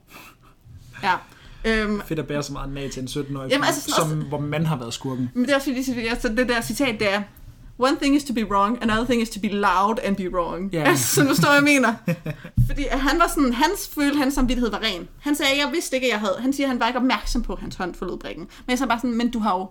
Altså, så forstår jeg mener, okay, du så siger, at du ikke opdagede det. Det kan jeg ikke diskutere med. Men at du kan jo ikke klandre hende for så at blive sur på dig. Nej, altså, du har snydt. Ja. Altså, det står klart i Også bare reglerne. sådan, du er verdensmester. Hun er en 17-årig pige, der er lige blevet inviteret til den her turnering. Altså sådan magtforskellen i det her, i at hun så ikke i sekundet tør sige det til dig, og du så slipper afsted med det. Mm. Fordi altså sådan, det havde, hvis det havde været en anden mandlig, altså stormester, der havde sat der, så tror jeg sgu ikke, den var glædet. Altså, Nej, så, så, havde de, så havde de sagt noget, og så var, havde dommeren også turde sige mere, garanteret. ja. Det er jo altid, hvad nu hvis. Man kan jo altid sådan sidde bare, men Præcis. altså sådan, det, det var en kæmpe ting. Øh, Ja. Og de som ikke snakkede sammen i tre år. Jeg skal sige, de, der er mere til deres historie. Ja. Fordi så når vi her i slut 90'erne, start 0'erne, hvor hun fortsætter, der kommer øh, Judy for første gang i top 10 i verden. Hun spiller en masse turneringer og klarer sig godt blandt de bedste i verden.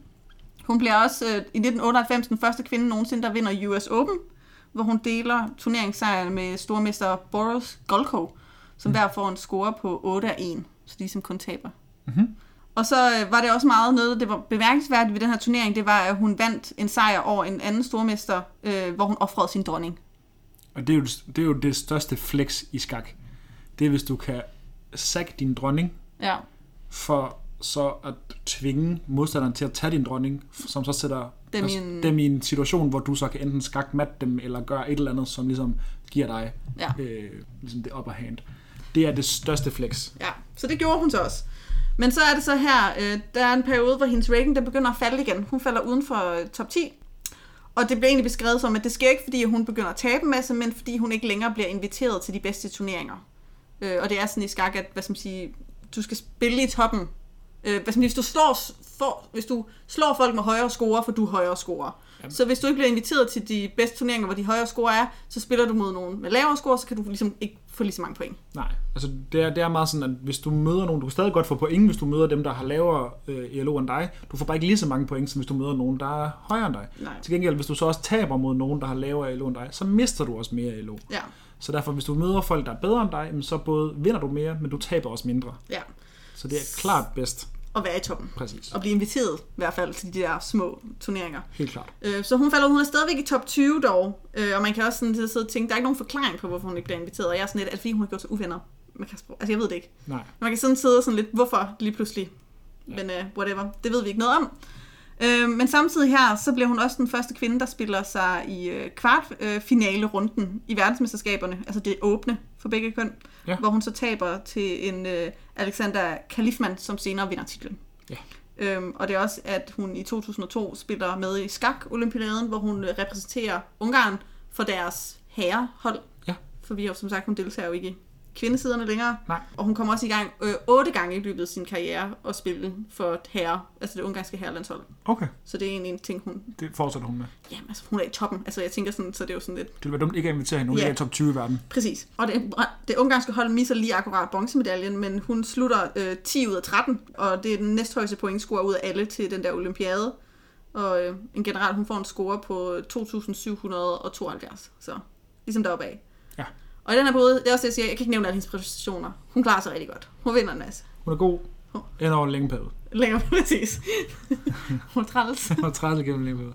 Nej, det skal vi ikke have. Nej. Øhm, og så kommer vi tilbage til The Man, The Myth, Gary Kasparov. I 2002, der spiller hun i øh, sådan en turnering, som er, eller en, ja, eller jeg ved ikke, hvad man kalder det, turnering, hvor det er Rusland mod verden, er simpelthen titlen. Ja. Øhm, og der spiller hun en kamp øh, mod Gary Kasparov. Og det er hurtig skak, hvor der er 25 minutters sådan, tidskontrol. Mhm. Og der vinder hun Over Kasparov. over Kasparov. Ja.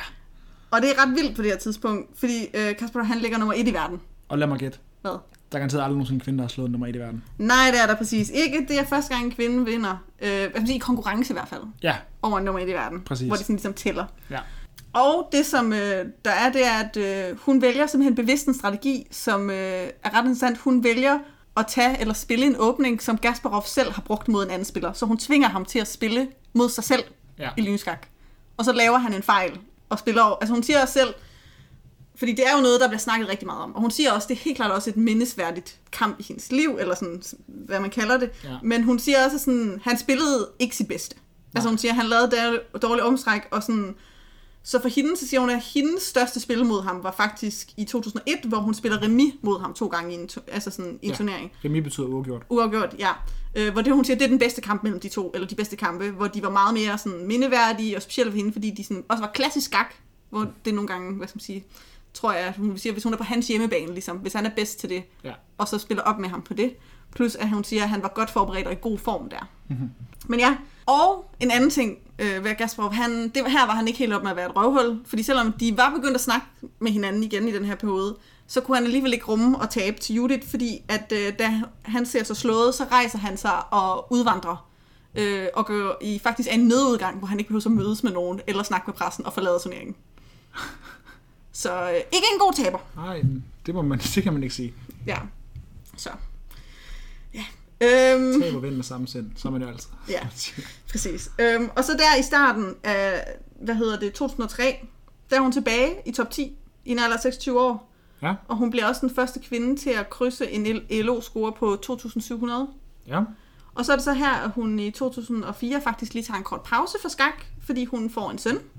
Ja. Hun siger det der med, at... Øh, og så vender hun egentlig tilbage igen. Det er en kort barsel. Det er bare svært, siger hun. Altså, fordi hun siger, selvfølgelig tager hun skak seriøst, men altså, sådan, det er jo... Hendes prioriteter har også ændret sig lidt. Ja, præcis. Og de andre modstandere har jo bare tid til at træne hele tiden, og tage til alle sådan nogle turneringer, hvor hun måske så udvælger Ja. de turneringer, hun kan spille. Altså hun er ikke i kampform på samme måde, kan vi kalde det sådan. ja. Men det forhindrer dog ikke Judith, altså vil jeg så sige. Altså sådan, hun, Hun er stadig god. hun piker faktisk lige efter hun får sin første barn. Hendes første rangering på mændenes verdensrangliste øh, er nummer 8, og det får hun i 2005. Okay. Og samtidig også i 2005 bliver hun også den første kvinde, der spiller der i de sidste faser af verdensmesterskabet, det åbne mesterskab. Ja, hvor hun faktisk klarer sig til sådan et øh, final eight, øh, hvor hun så dog ikke klarer sig godt. Hun bliver sidst ud af de otte, øh, men hun præsterer at slå ham, der bliver øh, verdensmesteren det år, ud i sådan et syv timers maratonkamp, før hun sådan bukker under. Ja. She goes down fighting. Og så her efter de her operationer, så begynder hun igen en periode at spille mindre, fordi hun får endnu et barn. Og før, og sådan, hvad skal man sige, spiller sporadisk, men så kort i øh, 10'erne vender hun tilbage igen og er i top 40 i verden. Hun vinder en individuel bronzemedalje ved EM i skak.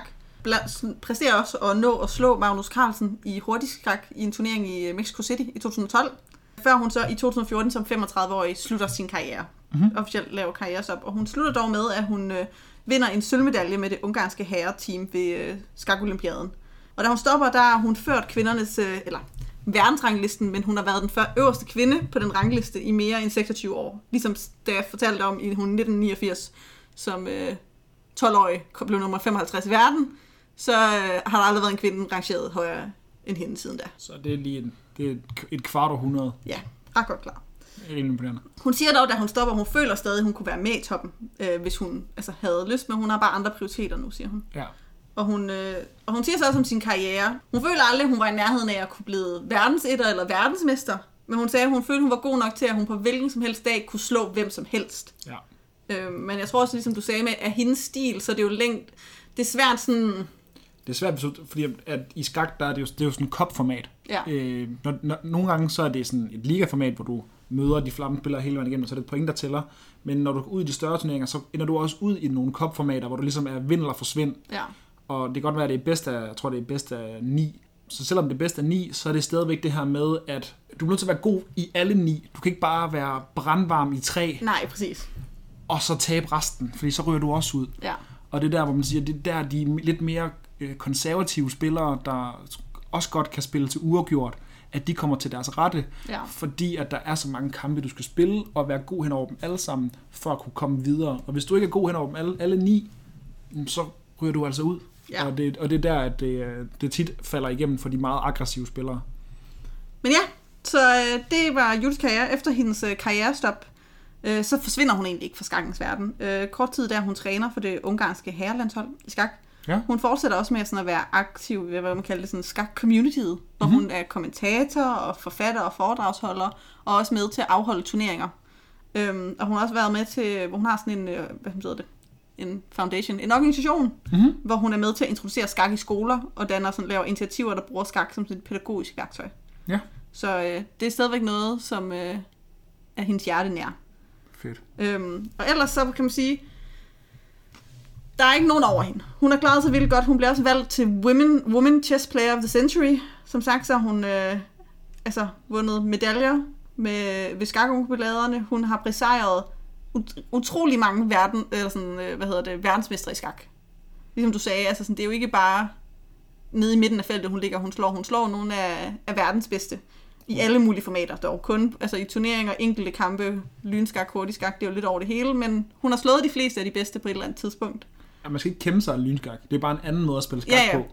For det for jeg tror, da jeg læste til sammen, der virkede det nogle gange, der troede jeg, det var sådan noget som om, at det var, man fnyste lidt af det. Men det, det har man også gjort. Okay. Øh, fordi at i mange år, der blev øh, klassisk skak, hvor du har de her timer til at spille, Se som det rigtige. det er blevet set som det rigtige skak. Ja. Fordi at det er her, at du får, hvor at du kan nå at tænke øh, 8 og 10 træk fremud, øh, fremad og tænke alle scenarier igennem. Ja. Men jeg i hvert fald, det er en, hun har været en af verdens bedste, og det er også, jeg synes, en interessant del af hendes eftermæle, som jeg læste mig til, det er, at man faktisk ser en tendens til, at kvindelige skakspillere spiller mere aggressiv skak. Ja. Og det synes jeg, hvor de sagde, at noget af det, man, det, er jo sådan, det kan man ikke helt forklare hvorfor, men man sagde, at en mulig del af det kunne jo være, at mange af dem jo så har set Judith Polgar, øh, og hende, der ligesom er den mest kendte skakspiller i verden, så kvinder, hvis de sådan vil, hvad skal man sige, efterligne, eller sådan forme deres spil efter hendes, så bliver man jo en mere aggressiv skakspiller. Ja, det kan sagtens være. Det synes jeg i hvert fald er meget interessant. Det er Øhm, det også. Og så synes jeg jo bare også, det er interessant, det der med, at hendes historie er på mange måder et unikum. Altså sådan, den er virkelig interessant, fordi jeg synes, det der med eksperimentet med hendes far, der præsterede at lave tre genier. Ja. Men det taler jo også ind i den der, sådan, altså sådan, øh, hvad socialisering gør af kvinder og mænd, og især også i forhold til sport. Altså sådan det der med, at sport er set igennem hele verdenshistorien af som noget maskulint. Altså sådan, det er noget, som mænd kan naturligt og tilfalder dem, og kvinder, som sådan er gode til sport, de er sådan ekstraordinære. Eller meget maskuline. Eller maskuline. Så, Eller så, så maskuline. giver man det maskuline Ja, træk. så, så ser man sådan, så er de mænd. Ja. Det er også ligesom, når man snakker om Serena, så siger man, hun er maskulin. Hmm. Øhm, og det er sådan, et, det havde jeg så også bare, men også bare sådan interessant, hvad det så gør, det der med, at en pige, som fik den støtte, og på en eller anden måde blev holdt i en boble, hvor nogen troede på hende, og den der, hvor hun jo også siger, når hun taler til barn, at hendes far var sådan, du kan gøre alt. Altså også i en tid, hvor kvinder måske ikke fik det at vide på samme måde, som man gør i dag. At det også, hvor meget det også kan få kvinder, kvindelige til at blomstre. Ja. Øh, så vi, altså sådan, det synes jeg bare er virkelig interessant. Altså, for jeg tror også, jeg snakkede, eller jeg lyttede til en podcast for noget tid siden, som jeg synes var interessant, og jeg ville ønske, kender du det? Jeg ved ikke, hvilken podcast det var. Nej. Men hvor der var en forsker, han blev interviewet omkring fod- kvindefodbolden, og sådan dens niveau, og dens niveau i forhold til herresiden. Og der sagde han noget, som sådan, han fast på, han sagde, at man kan, vi, kan, han sagde, at vi kommer aldrig til at kunne adskille, hvad skal man sige, forskellige niveau i sport på køn, hvad der er biologi og hvad der er social, sagde han. Fordi at det er en variabel, vi ikke kan fjerne, sagde han Nej. det er så indet og så langt, altså sådan det der med, at kvinder har fået at vide, at de ikke må spille sport, eller at de er dårligere til det. Han sagde, at vi kan aldrig helt redegøre for det. Altså sådan, han sagde, at vi kan aldrig helt fjerne det ud af ligningen, så vi kan aldrig måle dem kun på biologi. Nej. Og det synes jeg bare var sådan, ja, interessant også med skak, fordi hvor det biologiske er jo egentlig ude af det mm. på mange måder. Men det sociale er jo så stadig en del af det. Og Judith blev så beskyttet for den der socialisering længe, Ja. og hvor meget hun så også egentlig kunne blomstre. Ja. Ja, det er i hvert fald det, jeg havde mange sådan tanker om, jeg synes bare, det er en virkelig interessant historie.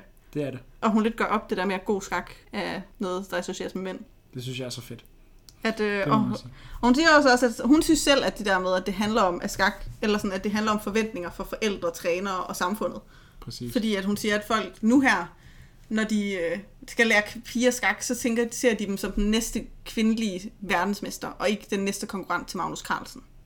Ja, så, så, så når der er en kvinde, der er god til skak, eller en pige, der er god til skak, så ser de hende som god inden for kvindeskak. Ja, hun siger, de sætter et loft på hende. Ja, Inden hun overhovedet har bevist, hvor langt hun kan nå, så sætter de et naturligt loft på hende. Fordi hun ikke, de, hun, de ser hende ikke i den, i den samlede pulje, Nej. men i, kun i Ja, kvindepuljen. ja. Men ja, så det synes jeg egentlig bare var, var interessant, og hvad det kan gøre. Altså, sådan, for hun siger jo selv, hun er... Judith er selv blevet spurgt om, øhm, om hun tror på, at der kan komme en kvindelig verdensmester i skak i fremtiden, hvor hun gav et svar, som jeg synes var interessant. Hun synes, et, sagde hun, at køn er irrelevant for spørgsmålet, fordi hun siger, at vi- har kun haft 17 verdensmestre, og det handler ikke om køn, men andre sådan usædvanlige personligheder, evner og ren held. Ja. Og så siger hun også selv, om der blev en kvindelig verdensmester, hvad, hvad så, siger hun, hvis der ikke er andre kvinder i top 100? Ja. Fordi så sagde hun, så sidder de bare og forbedrer på mine præstationer, siger hun. Hvor hun siger, at det handler om at forbedre det generelle niveau for de kvindelige spillere, og få dem motiveret til at presse på for mere. Øhm, hvor ikke bare, at der ligesom er en undtagelse, ligesom hende. Og hvordan gør vi det? Det gør vi ved at få flere kvinder til at spille skak. Præcis, som vi sagde.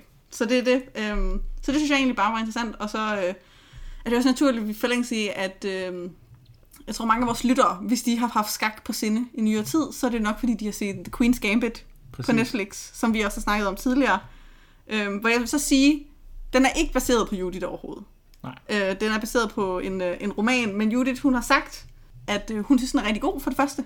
Hun siger også, at hun fik déjà vu, øh, da hun så flere af tingene i spillet. Øh, jeg tror især, hun sagde, at hun identificerede sig med den der pige, hvor det virkede meget intimiderende. Øh, for jeg tror også, du fortalte mig, i det gang vi optager, at den mandlige, hvad skal man sige, nemesis, rival, An- antagonist, ja, ikke man siger. han er, han er simpelthen øh, baseret på Kasparov. Kasparov. Kasparov. Ja. Sagde jeg ikke også det? Du siger, du siger det med G, tror Nå, no, sorry, Kasparov. Jamen, og det er det er han nemlig, og Kasper har også været inde over serien, og det er det, der er så fedt, at alle kampe, eller skakkampe, der er i serien, er bygget på rigtige spil i det virkelige liv. Ja, så de sidder ikke bare og rykker nogle brækker på et bræt. Det, det er rigtig skak. Det er egentlige spil, som man faktisk kan gå ind og så gå i dybden med og finde ud af, hvad det er, de har spillet. Ja. Og det har Kasper været inde for at gøre, og det er jo så også en, en stor, intimiderende, mørkhåret russer, som er antagonisten, og det er, Baseret lidt på ham. er baseret på Kasper, og som også var Og jeg tænker på mange måder også kan være hans dynamik med Judy. Tror du ikke det? Altså sådan, at det må Garanteret. have inspireret det lidt, selvom den ikke er baseret på hende. Garanteret. Øhm, for hun sagde det der med, at hun, hun følte, at det viste meget godt. Hun sagde dog én ting, som hun øh, synes, at øh, serien ikke viste særlig godt. Det var faktisk, hvordan det var at være kvinde i skakverdenen. Fordi hun sagde, at øh, Beth Ham- Hammond, eller øh, Harmon. Harmon, hun bliver opfa- omfavnet og hjulpet af hendes kollegaer på en måde, spoiler alert, de mandlige kollegaer, som hun aldrig selv oplevede. Nej.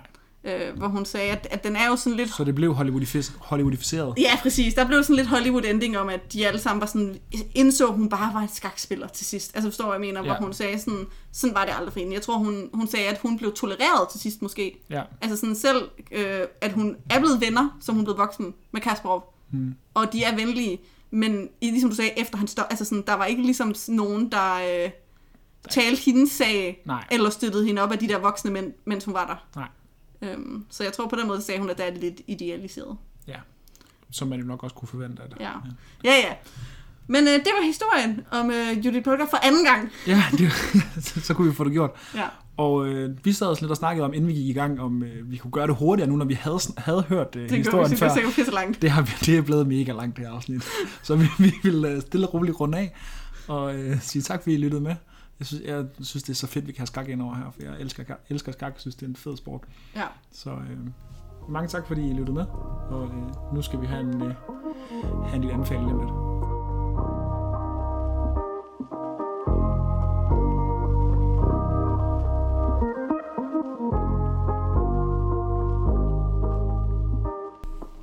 Og det var så øh, det der afsnits gode historie. Jeg synes, det er så fedt, at vi kan få skak med, så det kan jeg ikke blive, det kan blive ved med at sige, fordi det synes jeg bliver ved med at være fedt. Øhm, men inden vi runder af, så skal vi jo lige have en lille anbefaling for den her gang. Ugen Serena. Ugen Serena, noget vi lige kan råbe come on over. Og øhm, jeg har taget øhm, en podcast med. Jeg er ikke nok med, at jeg selv er med i en podcast, så kan jeg også godt Jeg kan ikke få nok. jeg kan ikke få nok. Jeg elsker at lytte til podcast også, og det gør jeg rigtig meget. Og øh, det er, i den her uge, der har jeg øh, begyndt at høre en podcast, der hedder Bibbidi Bobbidi Podcast. Sikkert navn. Sikkert navn. Og øh, den handler om Disney, som man måske kan høre fra navnet. Og den, det, den, det, de gør i podcasten her, det er, øh, at de tager alle Disney-film og ser dem i rækkefølge, rent kronologisk, så den første først, og så hele vejen op til nutiden. Og så øh, gennemgår de den sådan nærmest scene for scene, og hvad der er godt, og hvad der er skidt, hvorfor den er sjov, hvorfor den ikke er sjov, hvorfor den måske i dagens øh, politiske klima er problematisk. Lidt dateret. Præcis. Øh, det er jo sådan, at inde på Disney Plus, der er der jo kommet de her forskellige, øh, hvad kan man sige, ikke, jeg vil ikke kalde dem for advarsler, men der er ligesom Som disclaimer. en disclaimer lige præcis omkring, hvorfor at der måske er nogle øh, etniske grupper eller andre ting, der måske bliver portrætte- portrætteret øh, problematisk Ja. øh, hvilket jeg kun synes er en god, god ting, så man får det med i mente. Men øh, de er ikke blege for også at sige, hvorfor der er noget, der er problematisk. Ja. Øh, men også stadig roser Disney for Disney. ja. Øh, for, eller for Men sådan en analyse af alle sådan aspekter af det. Præcis. Og så rangerer de dem og giver dem 1-10 inden for forskellige områder. Hmm. Og så tænker og jeg er jo, jeg er jo sådan en, jeg plukker altid ting, jeg godt vil høre. Så jeg hører... Du lytter ikke fra sådan en ende til den anden. Nej, jeg lytter, jeg lytter til de afsnit, hvor jeg sådan tænker, den her har jeg set, og det er en Disney-film, som jeg elsker, så hører jeg det afsnit. Ja. Øh, Så jeg har hørt tre afsnit indtil videre. Jeg har hørt det om øh, Robin Hood, som var min absolut yndlingsfilm, da jeg var barn. Ja. Så har jeg hørt Basil Mus afsnittet, Og det er også en god det er film. en vanvittig god film. Som så, længe siden, jeg har set. ja, og så har jeg hørt øh, det nyeste, som er Oliver Ko, som jo er en, sådan, en glemt Disney-film. Ja, fordi det er noget, som i vores familie, vi har set rigtig meget Oliver K. Og det er sådan, det, når jeg snakker med andre folk om, så har de ingen relation til den. Nej, lige præcis, og jeg elsker den film. Ja, det gør jeg også. Jeg knækkede en negl, Ja. og sådan, der, der er så mange. Ja, ja. Den er så god. Hvad skulle jeg tude om? Ja, lige præcis. Ja. Why, would I, uh, why Should I Worry, tror jeg, den hedder engelsk. Det er jo, Ja. det er jo hvad hedder han, Billy Joel, der har lavet den. Nå, okay. Um, ja, god smag. Ja, lige præcis. Nå, så jeg er, hvad hedder det, øh, den er jeg oppe at køre over. Jeg skal faktisk, jeg er i gang med at høre et afsnit mere, eller skal til at starte et afsnit mere nu her, når jeg skal til at hjem inden så længe. Så den glæder jeg mig til at skulle ud og høre, så den vil jeg anbefale til folk, der, øh, hvis der er nogen, der mangler en podcast ud af den her. Selvfølgelig lige høre det afsnit færdigt først, og så kan man Nu har de slukket, Jesper. ja, lige præcis, så kan de se den, høre den bagefter. Ja. Så er noget til mig. Øh, jamen, det er faktisk, at jeg øh, i går lavede øh, hjemmelavede flødeboller.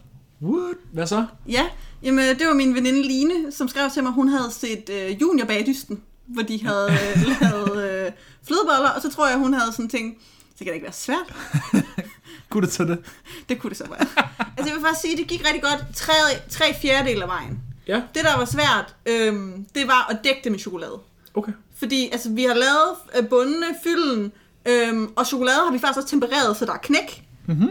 Øhm, vi kunne dog ikke få dem, øh, vi prøvede faktisk at dyppe flødebollerne i, men så tabte vi, så mistede vi dem i chokoladen.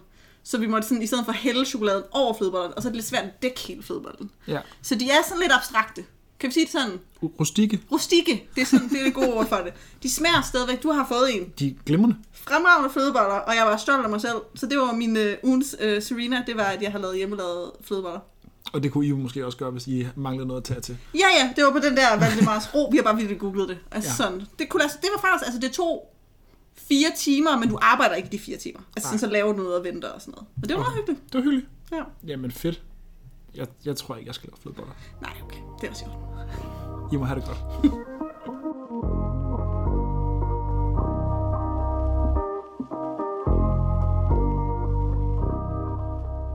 tak fordi I lyttede med. Lige nu lytter du til vores kendingsmelodi af Laurits Frølund Mortensen. Øh, Du kan finde kilderne til afsnittets historie i afsnittets beskrivelse. Og hvis du kan lide, hvad du hørte, så abonner endelig og efterlad en anmeldelse i Apple Podcast. Du kan finde os på Instagram og Twitter under De Glemte Atleter, og vi hører meget gerne fra jer. Mit navn det er Jesper, Og jeg er Trine. og tak fordi I lyttede til De Glemte Atleter.